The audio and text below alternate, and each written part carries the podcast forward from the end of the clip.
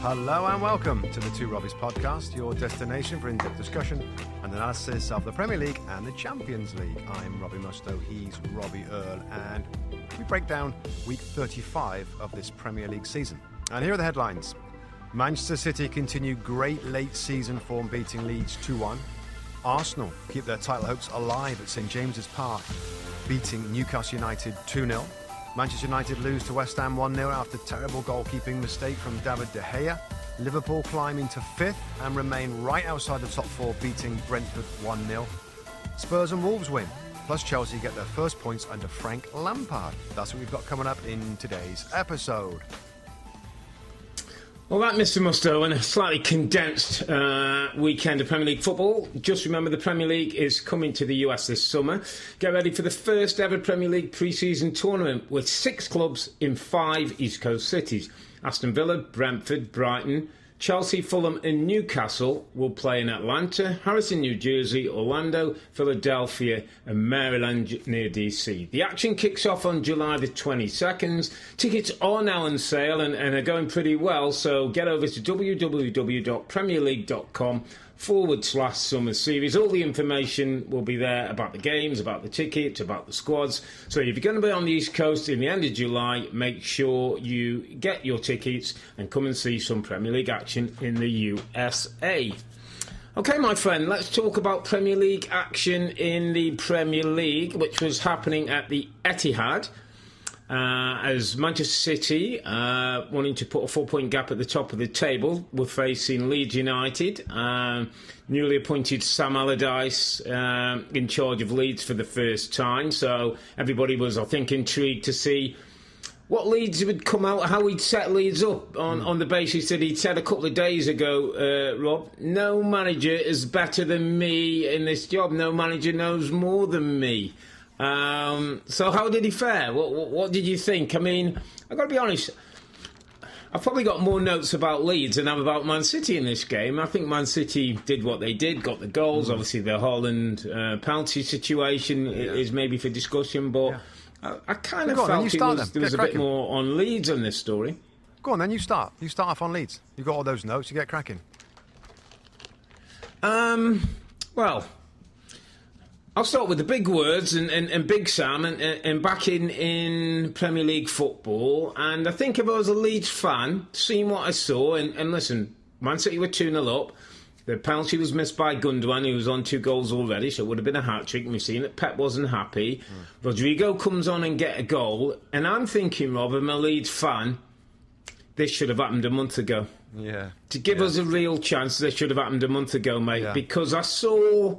Listen, there was bits, there was signs, there was a bit more structure, there was an extra man in midfield to deploy people playing through you, there was a little bit of counter-attack at times, it broke down, but you could see what they were trying. I just felt as though he's made a little mark already, the big guy. Little huddle at the end of with the players, little connection with the fans as they walked off. I just felt like, you know what, a day one, Rob, and we always knew Man City was going to be the most difficult. They've got tough games coming up. Yeah. But, I thought he left a little mark and a little... I think there's a little bit of hope for this team, to the point where if they can get home to Spurs on the last day of the season, Sam Allardyce has got a win... we could have a game, my friend. We could have a bit of drama on the last day. Yeah, I mean, the reality is that's an incredibly difficult first game for any club, any manager to go into Man City, the hardest game of the season, the champions, the favourites to do it again. So it's really, really difficult. They have got, and this is what we said all along, they've got difficult matches. Newcastle next. You know, then West Ham away. Yeah. That might be different. If West Ham is safe at that point, that might be different. And then Spurs won the last game. I'll tell you what I thought, Robin. It's similar to you. I mean, the penalty goes in, it's 3-0. I mean, it's such a hard game. It's understandable. What I did like, and you know me, mate, I'm when a game kicks off, I'm looking at all the tactical side of things. Who's doing what are they doing? What are they doing differently? What are they doing, trying to do, Leeds, to stop Man City? Some clubs do a lot, some don't, when I watch them.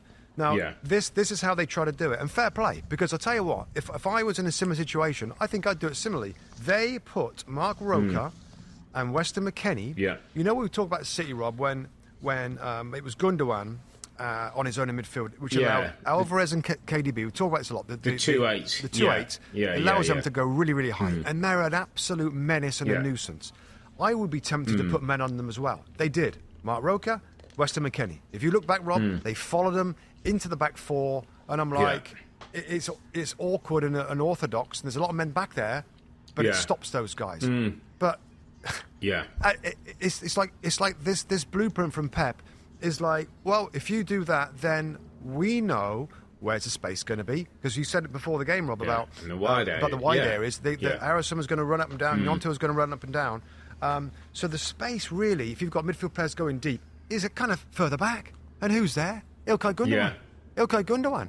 So the goals come from Gundogan being in position where we don't really worry about him. We got Kevin De Bruyne to worry about. We got Julian Alvarez to worry about. These number 8s, they get really, really high in support of the striker, Erling Haaland. And the blimmin' one guy, the one guy that's like, is kind of spare in there, because you got Forshaw picking up one of Gundogan or the Rico Lewis going to Rico Lewis so deeper midfield players, like they're kind of okay, like well they weren't okay, and it just shows you how hard it is, because if you leave somebody free, and it was Gundogan that found himself free on the edge of the box, he gets it, his finishing is incredible. And listen, we of course his timing of his runs, Rob, as well, you know, is a little bit underrated. His timing of his runs, he's a very cute, well-timed runs in the box. Remember the season, I think, got 13 goals, didn't he, a couple of seasons ago? Yeah. We have an underappreciated performer, right? And I always think, I'm like, oh, we've had him before. He would be the underestimated performer for this club for seasons, for years. For the season, for me. Yeah. He's such a good player. He's such a good player. Doesn't give the ball away. Yeah, he knows player. when it's possible for him to have some space and score goals. Did it brilliantly today, 2 goals. Not today, yesterday, wasn't it? 2 goals. Yes. So, Saturday, I mean, God, just when you've got a bit of a plan and you feel you've got most things tied down, the wide areas weren't too bad, those high eights were sorted, but then Gundogan's left and he scores 2 goals. So, on Leeds, at least they thought about it. Carl Robinson, Robbie Keane, Sam Allardyce, they've got a bit of a plan, they've watched the games, they had a bit of a go at it, and my goodness, I mean, it's going to be hard, given what Leeds have done this year in terms of goals conceded, in terms of defending players, to stop City. But at least they had a bit of a go. And at least it was tight. I mean, at 2-1, you know, they're in the game right to the end. Late on, it got a little bit, Yeah. So let's just finish on City, Rob, and then we can turn a little bit to Leeds and maybe what's coming in the future. So a couple of things that stood out. Obviously, the penalty incident. You know, so Foden gets taken down, clear penalty. Gundogan's on 2 goals already, so, you know, Haaland picks up the ball, hands it to Gundogan, gives him a pat on the back, almost like, go on, mate, go and get your hat-trick. Gundogan hits the post, comes out, Leeds clear the ball. We then go on to see Leeds get a goal in the game, and, you know, for 5 or 10 minutes, just what if? Pep went absolutely crazy. Went crazy at Haaland for giving him the ball. You know, you could virtually see him mouthing, "You're our taker, you take it, you take it." I noticed when Gundogan came off, Rob, he didn't go over to Gundogan, by the way, and Gundogan has since reported that, you know, Pep had a few words with him as well. I thought it was an insight into the ruthless driving force that is Pep Guardiola. There's none of that get yourself hat-trick, Ilkay, it's great, pat on the back, you know, high five. There was none of that. It's business for this guy. Yep. And I thought it was a lesson for Haaland. I thought it was a lesson for Gundogan. I thought it was a lesson for the team. Yep. One, they got away. But then I think it tells you, Rob, why, you know, people ask, will they do it or won't they do it and whatever. He's not going to allow any of that sentiment and high-fiving and maybe showboating and that, mate. It's about business. And I thought it was quite a really strong statement by him, or strong actions in that he's still the boss, very much the boss, mate. No, I just sat back there and listened to you because I know we're going to say the same thing. And I mean, to be fair, and I don't think Tim will mind me for saying this, Tim sort of thought, he kind of got it. He said, yeah, I kind of get it. Like, it's something that might happen. And it's just... And I think his point was, listen, if he scores there, like, everybody's happy and nobody says anything. Yeah, everybody's happy. That's correct. It's a great That's correct, but it didn't. And that's the very, very essence of these. Someone like that, if he scores, it's okay. If he doesn't score, then that's a big, big problem. Yeah. And I'm with you. Pep's been there, seen it all before, Rob. He's seen it all before. He knows what's possible. Yeah. He's seen it, like teams find a goal from somewhere, and then they, and then the last 5 or 10 minutes, whatever it was, was a panic. Bit, doesn't it? Yeah, they put a few balls in, and which is just drama based on that. Yeah. I want to get your sense just on this one, and it's not an either-or, and it's not a reflection. I was quite surprised that Haaland did it, I've got to be honest. Based on the record, what we saw last week, Rob, we were working together, the 35 goals, he gets another chance to make it 36. Part of me was a little surprised about the mindset, and again, no one's right, no one's wrong. I'm trying to say... I think if that's Harry Kane, if that's Mo Salah, they're not passing that on, mate. I think that's personality, maybe. I don't know. I think Mo Salah's looking at you like, "Are you crazy? Yeah, I'm on. I get another goal on my list, and I'm breaking records." Yeah, listen, I just thought it was an interesting, different mindset for a younger man who maybe at 22, Rob, feels, I'm going to get loads of goals and it doesn't matter. Yeah, today we found the footage, the tactical camera that showed the actual action of him passing the ball over, and he not only passed the ball, he passed him the ball, Rob, and was arm around the, give him they had a little hug. Yeah, like, give him a pat on the old, didn't he? Go on, mate, off you go. Yeah. So it's an interesting point, Rob, and it's interesting you brought that up, because I hadn't thought about that so much, but you're right. I mean, he's young, he's such a good human. He's such a good person. Pep's said it a few times. He's such a pleasure to work with. He's such a great pro. And it's not as though we could ever say about this guy, he lacks a little bit of determination to score. Yeah. I mean, he's a ruthless... Complete opposite, isn't he? Yeah, he's a ruthless finisher, man. He's, and so it's not something you'd worry about, but you're right. I mean, give me the ball. Like, I want this record to stand. Get me to rack up the goals here. Rack up the goals. Yeah. And by the way, Rob, I want to get close to Dixie Dean. Yeah, but just on it in a slightly different angle with Pep. Were you anyway surprised that Haaland started this game and played for so long, given the size of the game that's on Tuesday, about 3 days later? Yeah, it's a good point.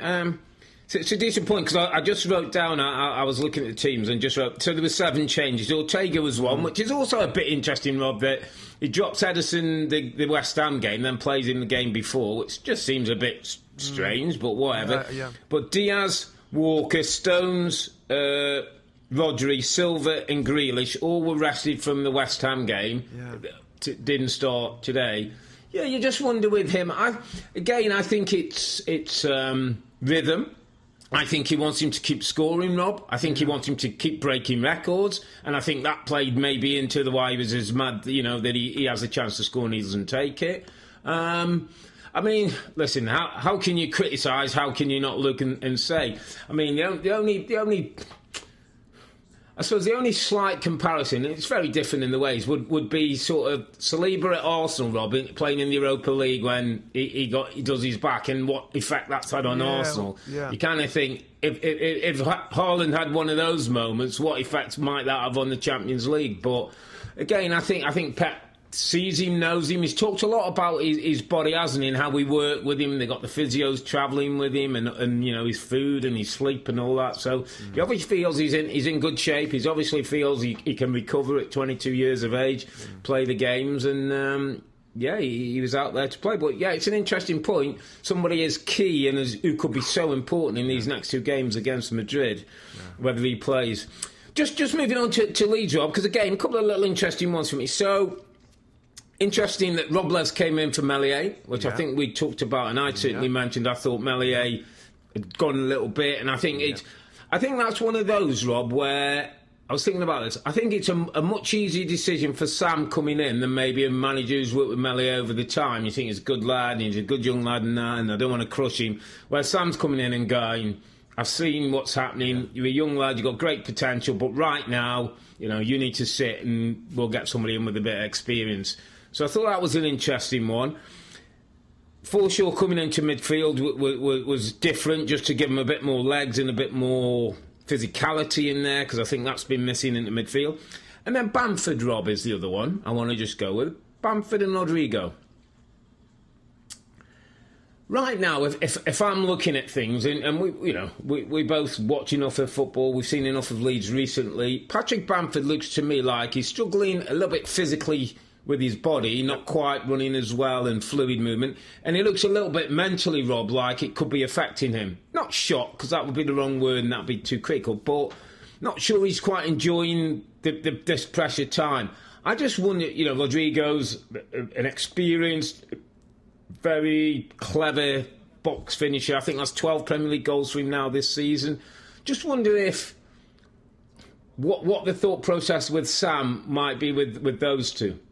Well, okay. Because everywhere he survived, Rob, he's had a goal scorer. Sorry, just quickly. Everywhere he survived, he's generally gone to a goal scorer who's got a run of 4 or 5 games that have got him out of trouble. Well, he's talked about him straight away from day one, interview one. I think he said that we've got to get Patrick Bamford scoring. So I think if he looks at his numbers and his stats of seasons gone by, et cetera, then it's obvious that Patrick Bamford is a big reason for their success a couple of years ago. He's had a difficult season with injuries and stuff. Yeah. So I understand the initial thought there. I'm pretty sure it's 2 or 3 weekends ago where I said, I can't believe Rodrigo didn't start. He had a good game, one game before, then he was left on the bench. Bamford was playing up front. I'm like, you've got to play Rodrigo. He's fit, he's hungry, he's a top goal scorer, he's got great heart, he runs his socks off. I mean, I just think it's a no. Now, again, I understand Big Sam, but sure, I wonder if already he said, Rodrigo's got to play. I mean, just has got to play. He's got to play. And Bamford, whether you think, we need goals, and you keep him in because of that, and you find another place for Rodrigo on the side, OK, I'm all right with that. But if it's one or the other, it's got to be Rodrigo. One other position, Rob, that I thought was interesting, and we know what the problems with Leeds United has been defence. Robin Koch. Robin Koch. Yeah. He's played all the games. Big Sam comes in, on the bench, out the side. Now, I made a point of that, Rob, before the game, saying, well, that's, of all the changes, Robles, he knew from working with him at Everton, and Tim said, Robles has got a brilliant kick, a long kick, he's accurate, experienced guy, was at Everton. Yeah. That's an understandable change. Robin Koch was also a big core. You got a fullback playing at centre-back in Rasmus Christensen next to Max Verba. Christensen, but Stephen Warnock in commentary, or was working for us that day, and he said that he'd heard that Robin Koch had got a little niggle and had dropped to the bench. So... We should watch that. It'll be interesting to see them, won't we? Whether it is a niggle or whether, if you got a niggle, just you don't get changed. You don't get on the bench. So I don't know. I would think it looks like a tactical change, but just to keep an eye on that one. That maybe it's not. Maybe he's got a little niggle. In just terms of things that Sam is changing for this Leeds team going forward. But no, I like the connection at the end. There's reason for optimism. I think you started out with a point. I've got at the bottom of my list here. Gracia / Allardyce, that decision at the time, and Sam has hinted at it numerous times. He hoped he would have got the job earlier. He wanted to take this job. And there was some reports, weren't there, Rob, that they like a month before that there was like a little bit of contact and they couldn't kind of take anything, and they wanted to give Gracia a bit of time. But I think there's a few reports suggesting that. Like a month ago, initially the call was out, and they were feeling him out then. Well, that's not what Sam said. Sam said it was asked a question in his press. He said, "It's one of the papers." Sam said it took me 2 seconds to say yes, and the guy said if it had come a month ago, he said, "Well, if I said yes in 2 seconds, you give me more time, I'm going to say yes even quicker." So I think he was always jumping on this.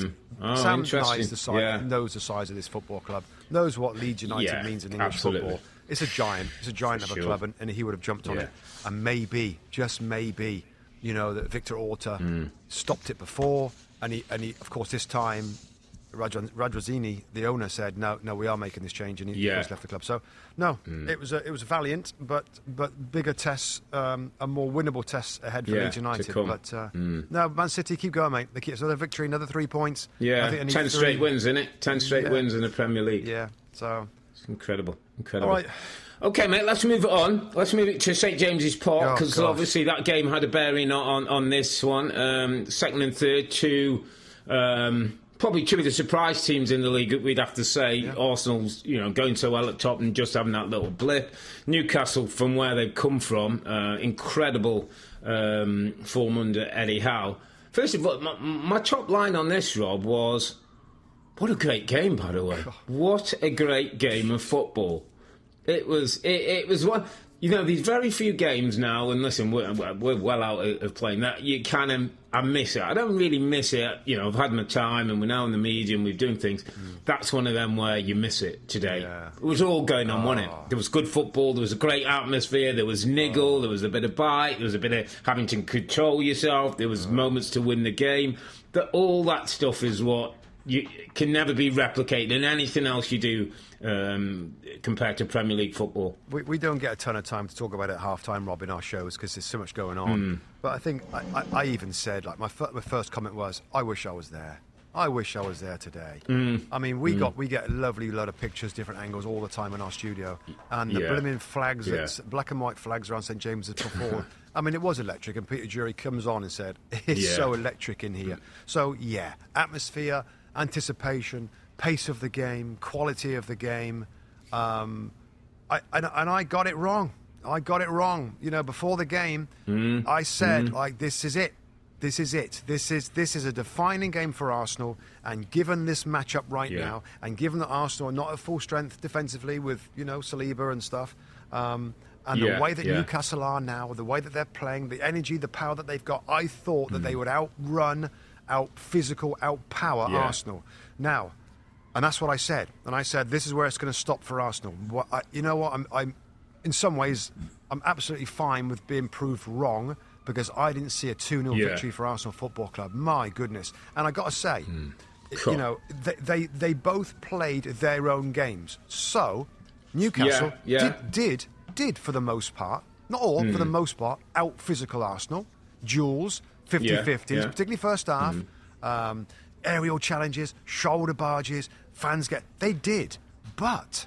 Arsenal did their thing. And Arsenal's thing, as we've said all along, is the football. And we said on the last pod, Rob, their football's got to be perfect. And it went far off. Football, right from the first, they started playing out, and they were brave on the ball. They passed the ball really well. They got it through to the players that were going to, particularly Martinelli, I said before the game, that's the matchups with Dan Burn and Trippier against Saka and Martinelli. They've got an advantage there. And I thought the advantage was in other areas for Newcastle with their physicality. One more point, Rob, I'll let you jump back in. The midfield of Arsenal surprised me. And well done. Like, well done. Jorginho, at times was pushed aside a little bit. But he did what he does well. He got on the ball. He used it really, really well. He keeps possession. Zinchenko aided at times. You got the other two players. Martin Odegaard, talk about flipping step up as a captain, scoring the goal a little bit against the run of play, but was brilliant throughout. He's sliding, making assisting balls. So I thought he was excellent. And Granit Xhaka, Robbie Earle. Granit Xhaka. Some of it, my guy. Yeah, I mean, the challenge he made in the second half, I don't think we had it in the highlights. Yeah, he's like another centre back. The block. I mean, incredible. This game could have been 4-3 Arsenal. 2-0 was harsh on Newcastle. There wasn't much between them, Rob, I tell you. They went toe-to-toe, both had chances. Newcastle hit the post. They should have found corners on free headers. But Arsenal could have scored as well. I thought it was a brilliant game, but mostly, and I'll hand it back to you, what a flipping, spirited, brave, fighting performance from Arsenal that keeps them right in there with a chance of winning the Premier League title. Well, couldn't agree more. I'm going to start off with the guy in charge, by the way, who deserves a ton of credit, Mikel Arteta, mate, with... the way he set his team up. I heard before the game he played the Newcastle defeat last season, the goal out of Champions League, and said to the boys, we do not want to feel this disappointment again. It was a reminder. I thought, you know, some of those little things he does with thought, and we've seen with the documentary and that, are spot on. I thought, Robin, and I thought, you know, Newcastle started well, obviously hit the post, you know, came with that fire, intensity, atmosphere, the whole thing. I thought it was... one of the most mature, grown-up Arsenal performances I can remember this season. And I think that it was one of those days, Rob, that this is a day of learning. This is a good day for Arsenal if they win the title or not. This was a test. This was a test of character, was a test of personality, was a test of your football, was a test of your nerve, was a test of your edge. I love Granit Xhaka today. I absolutely loved him. And I tell you why I loved him, because... He had a... what's a word? I wrote a word. He had a... He had an anger about him, Rob. Yeah, he had an anger, but it was also like a contained confidence. It was like he wasn't going to go to the red card today. Mm. He wasn't going to go quite that far, but he stood up for himself. He stood up for his team. He stood up for his teammates. He battled when he needed to battle. He played football when he had to play football. I thought Jorginho was a little magician in there, Rob. Mm. Not just his football. I thought once or twice he knew how to take a touch into the opposition so he get fouled, so the games get stopped, so he'd rub his ankle for 3 seconds and then get up and hobble and slow the pace down, stop the intensity. I thought his passing, I thought there was spells, and I was watching the game, and if I was in the studio, I would have... The amount of times, Rob, his arms were instructing, bringing the back four up, getting people to pass out the back. Get it, you know, he was instructing Gabriel and Kiwior, and I just thought he was spot on that. And then I heard a lovely phrase, one of the players said after, you know, about Jorginho being in the team and, you know, him sitting at the base and making you play. And one of the guys said, I don't know who said, he turned slower than the Titanic. So they said, we just have to make sure we keep him away from icebergs in midfield. Yeah. I thought it was a brilliant way of saying how important this guy was. Yeah. I thought he was spot on.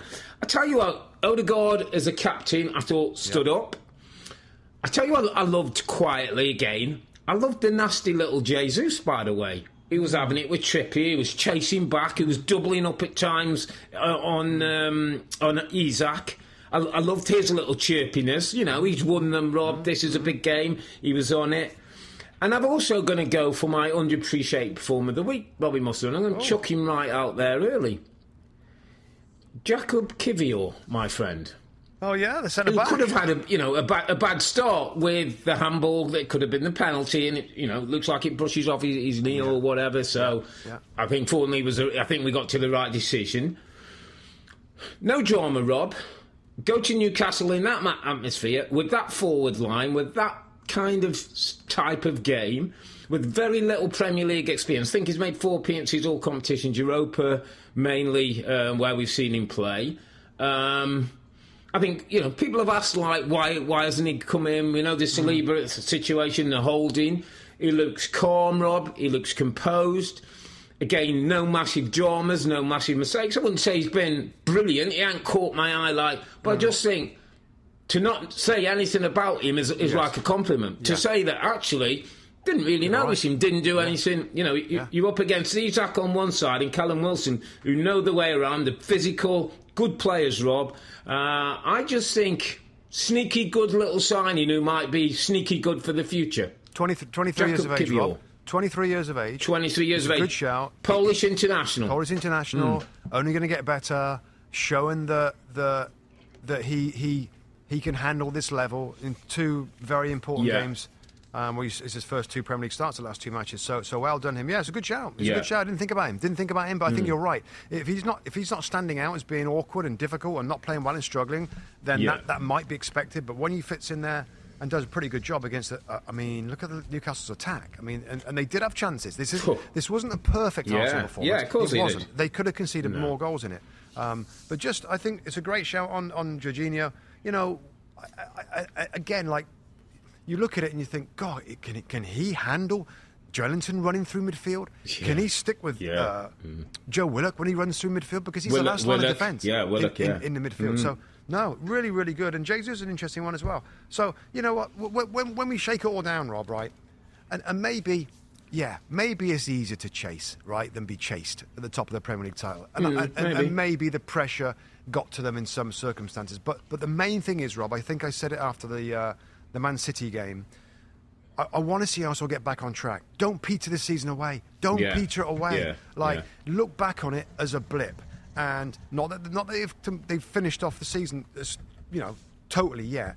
But they can look back and see those three games of Liverpool, West Ham and Southampton with some sort of regret. With some sort of regret. And that's okay. As a team that's learning, it's okay to have regrets. Like, what if we could have found this kind of durability or mindset to win 2 of those 3? Then it might be a little bit different. But I'm I guess I'm not proud of them, but I'm pleased to see that they've got the spirit to turn it around after those games. I mean, that is some result. To go to St James's with that flipping atmosphere was incredible.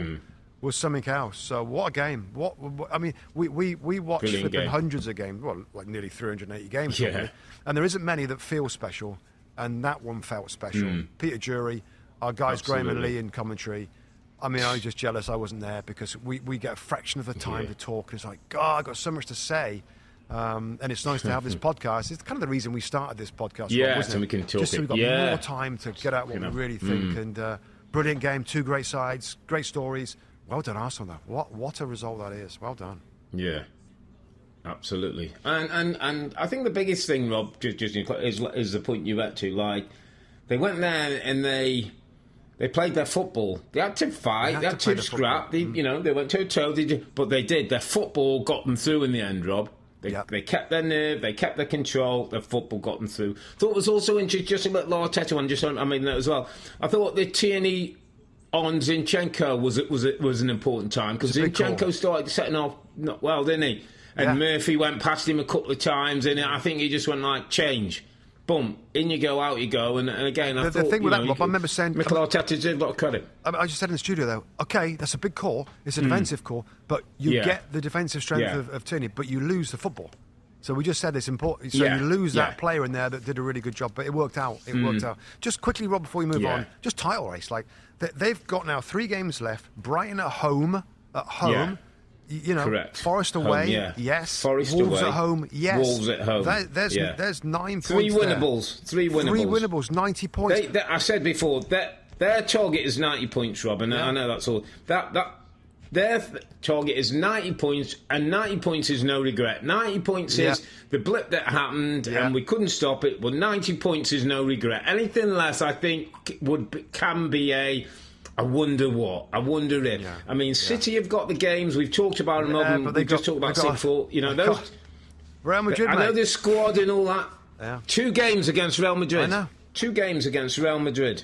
Yeah. Could change a lot of things. But influences the league games in and around it a lot. We've seen that almost every season. It affects the results. So I love it. I love it. That's going to keep the title race hopefully going absolutely. Right to the end. The race isn't done, my friend. No, the race, I think we'll breathe a little bit better. Yeah. The race isn't done. The race for European places is hotting up as well, my friend. Underneath the top three at the moment, if we think that Newcastle are going to get there. Manchester United looking to increase their lead to 4 points above Liverpool. Liverpool in a great run of form, winning games for fun at the moment. But didn't go to plan for Ten Hag, Manchester United at London Stadium. West Ham get a very important 1-0 win. 3 massive points, Rob, that takes them to 37. Listen, I know mathematically, but that's pretty much safe. I think so. Man United, though, my friend, little worrying. Yeah, they're limping. They're metaphorically they're limping over this line, this end of season line, and in some ways, you get it. Like Thursday, they've had a ton of games more than anybody else, I think, in European football. Yeah. They had a bit of a beating against Brighton, really, on Thursday. They got a turnaround again. Another away game at West Ham United. They've lost again. The away form is really, really disappointing. Yeah. And maybe, you know, maybe we saw that, Rob, a little bit. I looked at the last 5 minutes of the first half in this game, and United started brightly enough. They had a couple of shots that flashed by. They had a quite bright start. But and then, of course, they conceded the goal from Benrahma, and a really, I mean, it's just a mistake from David De Gea. It's just a mistake. And it's a horrible moment, isn't it? It's horrible, But the last 5 minutes, isn't it? The last 5 minutes of the first half, Rob, Manchester United were literally walking. They just looked tired. Yeah. They looked flat. I didn't recognise Manchester United today. I didn't recognise them. I remember being on here so many times saying, I really like watching them. Great width, move the ball quickly. Yeah. Ericsson and Bruno combining. You know, he switched the team around today, which, you know, they have a lot of games. Valverde starts again as a number 8. I looked at him closely, his position. He was playing in midfield, running forward, had no influence on the game. Bruno's out on the left wing. Ericsson struggled for real influence in this game. I didn't recognise any of the patterns. Couldn't get Rashford in the game. They couldn't. No. I mean, Rashford was coming deep. It just turned into a chaotic performance of individuals, and it just totally away from what I've really enjoyed. And I thought we broke away, Rob, from Man United being good one week, not good the next week. What I did say, and I'll let you come in a second, there, is that they got a week now to take a breath. They got Wolves at home next weekend. They've had a ton of games, and I get that. But then they're still advantaged for the top four race, but they can't afford any more. They can't afford any more losses. No. Oh, so they're gonna blow it. Well, the good thing for them, Rob, 3 of the last 4 at home. So Wolves, Chelsea, Fulham at home, and then they go away to Bournemouth. But as you say, a little bit out sparks on. It was the same thing I wrote. Like a lot of those patterns of play, that the cohesion all looked like. Times, Rob, I just saw like a group of players stuck in the middle of the pitch, and they were just trying to play little pitty patty through the eye of the needle. Where's that was like, from? Really? That's going back like seasons. So a couple of bigger picture things, and again, I don't want to go on the overcritical or like this, he's in this, this isn't. But got me thinking. The De Gea situation's interesting because his contract's up, We know Ten Hag wants to play out the back. Maybe De Gea's not great with his feet. No, he's not. Are they going to give him a long-term contract, Rob, and stay with him? Or, does he look at it and say, what a brilliant servant he's been, doesn't quite fit the way I've got, like City did with Alisson. I mean, Joe Hart was out the door with Ederson, Alisson came in, didn't he? We had Karius and the likes. Ten Hag has said he wants to keep him, Rob, just FYI, like just recently. Okay. And they're negotiating the contracts. Which, it's an interesting call. Yeah, it is an interesting call. So it got me thinking, Rob, and it was just like, it's a bit of a two Robbies like. I was looking in my head, because I went back and read a couple of things that Ten Hag had said this week about how Champions League football's important to this football club, how we've got to be testing ourselves against the best. We've got to be in there. The money, Rob, alone. Yeah. The takeover stuff is a bit of an issue at the moment because we don't know who it's going to be. We don't know what it's going to be. We don't know. Is he going to get money during the window? There's a lot to sort out.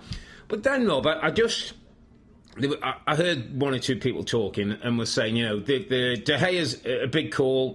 He goes either way, and I think you can make arguments for either way. If he's a De Gea guy, but then somebody said, let's go through the group. Malacia, is he really for Manchester United's future? If he was a yes or no, Dalo Wan-Bissaka, are they what you want in those fullback positions? Sabitzer, Lindelof. Fred, Maguire, McTominay. That's 8 players, Rob, in the squad. You've got some young players. You've got Sancho's, 4 might pick up. You've got Garnacho signing a new contract. And, we've got some bits and some things.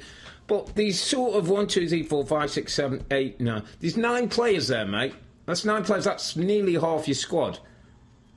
What, there's like... Are they... Yeah. It's like, all right. Malacia's all right. Are you sure? McTominay's all right. Yeah. Well, Fred, you can't change that many. Are they the guys? And you can't do it all. No, I know. So some might be priorities and not. But maybe that's where this group are, Rob, in terms of, when we go down City's group, when you go down Chelsea's group even, and I know Chelsea aren't performing, but in terms of quality and where people have played, you would say some of those squads seem deeper than what Manchester United's are. Well, we know that Ten Hag is a talented coach, Rob. So I think you would fancy him to produce a team, even if some of the players aren't what you might expect for United's quality. And not all that. Yeah, he'll get the system right. Good, will work to get the best of him. But he can't. Yeah. He has got to improve it. And he said, one of my notes I read for the game, he said, Man United are one of the biggest clubs in the world. Funds are needed to compete for the biggest trophies. Funds are needed to compete for the biggest trophies. And you just listed a lot of players there, Rob, that are okay squad players, but funds are needed. And this whole takeover is I mean, I know Man United fans are incredibly frustrated right now. Sell. If you're going to sell it, please, quickly, because the manager, the new owner, wants to figure out a plan really quickly. Don't leave it. Well, they are leaving it. And I get the frustration there. It's a problem, mate. Yeah, it's like, gosh, like, you're going to make a ton of money out of this. You're going to make big numbers out of selling this football club without putting, with not maximum investment, not maximum desire, demand, expectation to win. The stadium's been left alone. Don't bleed it for the last few hundred, whatever it is, or a couple of million, or whatever it is.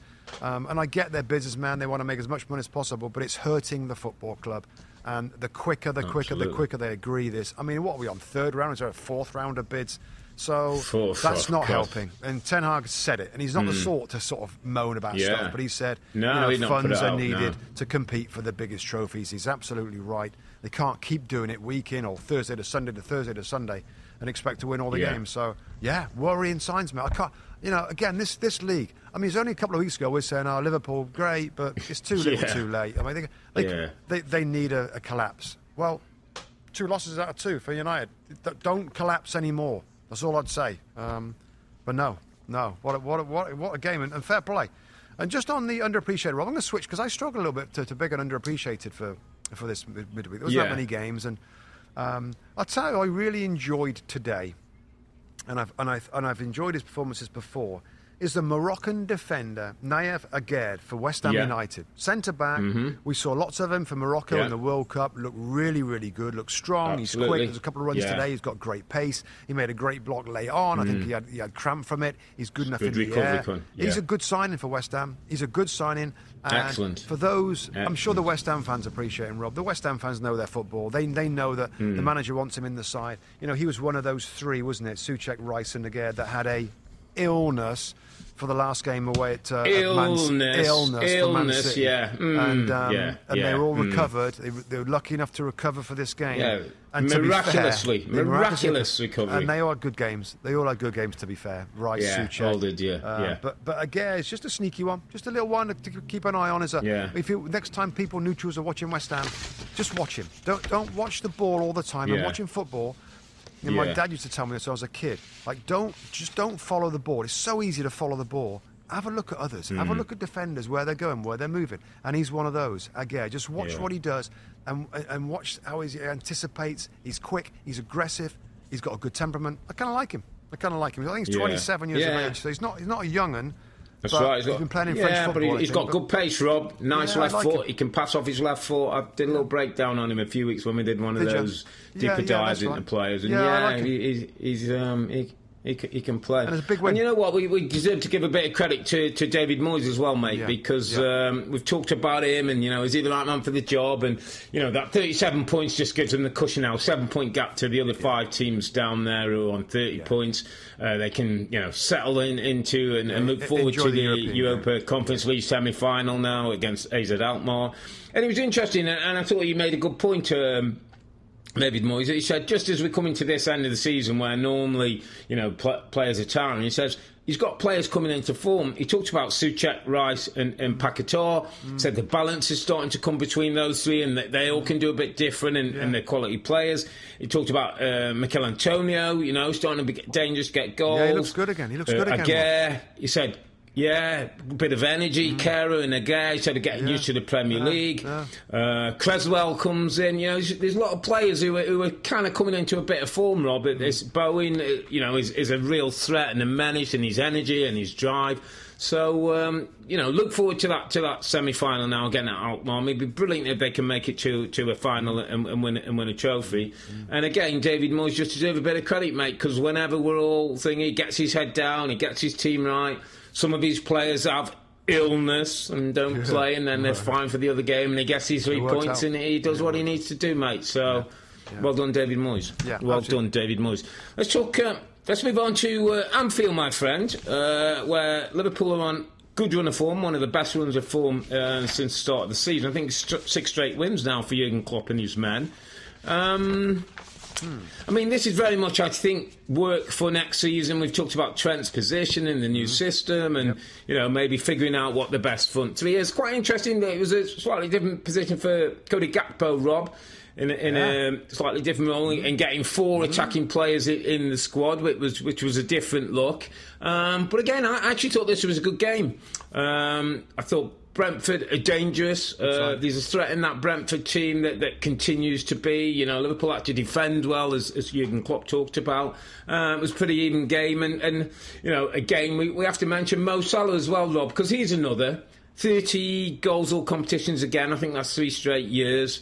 Up there, I think he's now third 168 goals for Liverpool. That's joint fifth with Steven Gerrard already. I mean, his numbers are incredible. His drive and his finishing and his hunger is incredible. And just feel like we're starting another revolution with Jurgen Klopp. Feels like changes are coming, but with system, maybe with some players, and we'll see how that looks in the summer. But looks like he's rejuvenated, Rob. He talked about enjoying coaching, enjoying training again, and enjoying working back with the players. Like, fire's got back in his belly. Yeah, I agree with that. I agree that he's trying to, he's changing, things are changing, the team is changing, he's looking at different things, different situations. I didn't think it was a total performance. I don't think it was a great performance at Liverpool, Rob. I thought it was a hard-earned victory against a Brentford side that the more I see them, the more I like them. A manager changed his system in this game. He can change, he's got two systems cracked off. 5 at the back, 3 in midfield, 2 up front, or 4 at the back, 3 in midfield, 3 up front. And there's two ways of playing. I like that. They're both grooved off in both ways. They got physicality, they got a little bit of quality. I really like watching Brentford play. This was not an easy game for Liverpool. Interesting points I've got here. Of course, the Trent Alexander-Arnold experiment continues. The ball that he played in for Darwin Nunez, Rob, do you see the ball? He floated over the top. Yeah, he should score, shouldn't he? Yeah, it goes over the top. Yeah. So that continues to be, yes, please, that's the way forward. You know, I thought Konate is an excellent centre back. I expect great things out of him. Actually, I expect he seems to be a little injured. There's a little bit of inconsistencies, but he's getting used to shoving over to the right hand side a little bit more. And the Cody Gakpo, Rob. I tell you what, now I don't know whether. Well, maybe I'm doing him a disservice. I don't know whether he's a 25 goals a game striker, but I kind of like the midfield role as a number 8. Is getting forward, as being there. Joel Linton, convert striker to a number 8 that gets forward. Yeah. Man City have a number 8 to get forward. I kind of like his. I love his attitude. I love his work rate. He works back. He tackles. It looks like he's got a great attitude. Yeah. A great professional. He gives you a goal threat for midfield. He's neat and tidy enough on the ball. He's conscientious enough to defend and to track back and help out a little bit. So. When we thought about that midfield, right, and to be fair to Jurgen Klopp, he knows he needs help in there, but maybe not as much help as what we thought. If you can get a playmaker like Trent, could save him tens of millions in that passing ability. Hundreds of millions. And you have Cody Gakpo as a number 8, as an attacking midfield player, if that's the way they're going to go with Trent moving in there, because then you can push on your attacking midfield players, your number 8s as we call them, and if he can be one of those, and they buy another one, you've still got Curtis Jones, you've still got Harvey Elliott, you've still got probably Henderson to add support. So in a midfield that you might be looking for two or three, you might not be looking for two or three. You might be looking for one or two.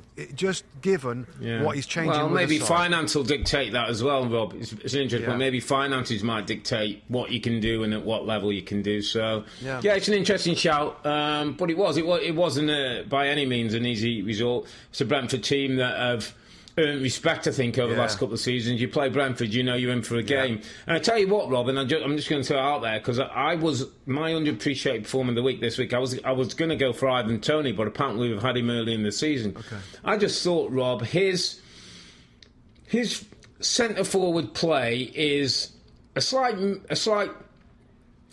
tip to the old centre forward who can play central, put balls in the box if cross. But he's smart, Rob. He can go deep and link the play a bit like Kane. He's clever with his layoffs into runners in midfield. It was a lovely back heel where he appreciates, he can play in a two, he can play single. Yeah. He's one of them, Rob. He's 27 years of age. He's got 20 plus. Yeah. 20 Premier League goals. He's had a difficult time coming through the ranks. He was on loan at lots of clubs. Went to Newcastle early, didn't work out. Went to Brentford in the Championship, scored goals for them, came up, was one of them. People weren't sure. I tell you right now, Rob, if someone's looking, I know he's got this betting charge that sits over him, and we'll have to wait and see how that all plays out in the summer, because it's a difficult one. But England international now, Rob.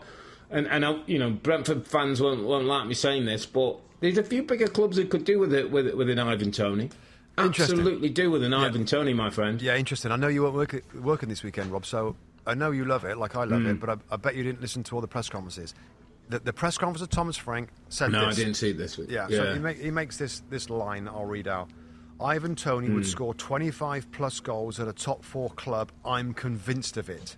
I'm convinced of it. They would say that again. Toney would score 25-plus goals at a top-4 club. Now, I'll tell you what, there's plenty of clubs in that league that would love to have a 25... This manager's saying that, and the journalist said, it sounds like you... He said, no, I don't want to sell him. I'm just saying how much I love him. To follow your point on, absolutely, in any of the teams. Everybody's crying out for a centre-forward. Now, maybe he's rough and ready, Rob, and he's a bit... You know, he's a bit mavericky and he's aggressive and he's a bit bolshy. And maybe some of the managers don't want that sort of personality. I don't know. I'm just trying to think of anything that would dissuade a big boy saying, this guy's doing it. He's scoring goals in the Premier League. He's an England international player. He's 27. He's right at the peak of his powers. He's brilliant at set pieces and penalties. He missed one, didn't he, the other week? He almost never misses penalties. One, He's a useful addition for somebody, and without trying to sell him... Let me tell you, there's another club in West London in blue who could do with a centre forward, mate. And listen, he'd get you out of a problem right now for a couple of seasons if you're looking. But listen, I don't want to, as you say, sell him off. Brentford have got ambitions and they do their things really well. But just wanted to give him a mention. You know, it was against. You see Mo Salah on one side, who's an artist at the very top of his trade. I just thought Ivan Toney deserves a mention. Someone who's come through difficult times, worked his way into the Premier League, and 20 plus goals. And you know, it's not always about sometimes going through the big academies and that. Sometimes you got to work your way through and take your opportunities. So good win for Liverpool, keeps them in there, Rob, and in with a shout now. They've just got to keep winning here on in. I think they've got winnable games, Rob. I looked at Liverpool's running, actually. I think it's Leicester away, Villa at home, Liverpool. Southampton away. Leicester, Villa, Southampton, I mean, that's three winnable games. If they can keep the pressure on and hope United fail, might just sneak themselves into Champions League football, which would be incredible, wouldn't it, after the start they've had. OK, mate, time to just wrap up a few of the other results. Tottenham 1, Palace 0. Harry Kane, no surprise, with a header just before half-time. Important header, milestone header, actually. So 209th Premier League goal, which sets him second outright now. Jumps ahead of Wayne Rooney, who were equal on 208. So only Alan Shearer above him there. It was a goal, I think it was his 10th headed goal of the season, so it's the most by any individual player in a single season. And it was his 100th Premier League goal at home. He's the first player to get 100 Premier League goals at home and 100 Premier League goals away. How many stats are you going to check out? For a number of reasons. How many stats are you going to check out? It's amazing data and facts. It's a king's coronation, and a king, Harry, deserved to be data and fact. Yeah, you're absolutely right. I mean, fair play to him. I don't know where Tottenham are going to, I don't know where they're going to finish up. I don't know where they're going to look for the next manager. There was a report this week saying that Julian Nagelsmann is spoke again. Nagelsmann. Spurs really want him. He's a number one pick. I don't know. Yeah.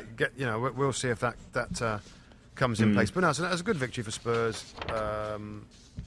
Ryan Mason's managing to get something out of them a little bit now. They're up to 6th place, I think, in the Premier League table. Other games, fair play to Chelsea. They got finally win a game. Finally win a game at Bournemouth for Frank Lampard. It's the first points under Frank Lampard. I didn't see much of this one. One of those windows with lots of games going on. But there was 1-1, wasn't it? Yeah, they got 1-0 up, I think, Conor Gallagher, and then 1-1. And then, they went on to get the goals. I was surprised it wasn't breaking news after that Frank's been given a 5-year contract and, he's got his first win and, how things are going at Chelsea. But, great. Listen, hopefully it takes a little bit of a shadow and maybe they can get a few more wins between now and the end of the season. Playing pretty free, but I suppose some players are playing for their careers as well, Rob, at this stage. I think there's going to be a lot of change in the summer.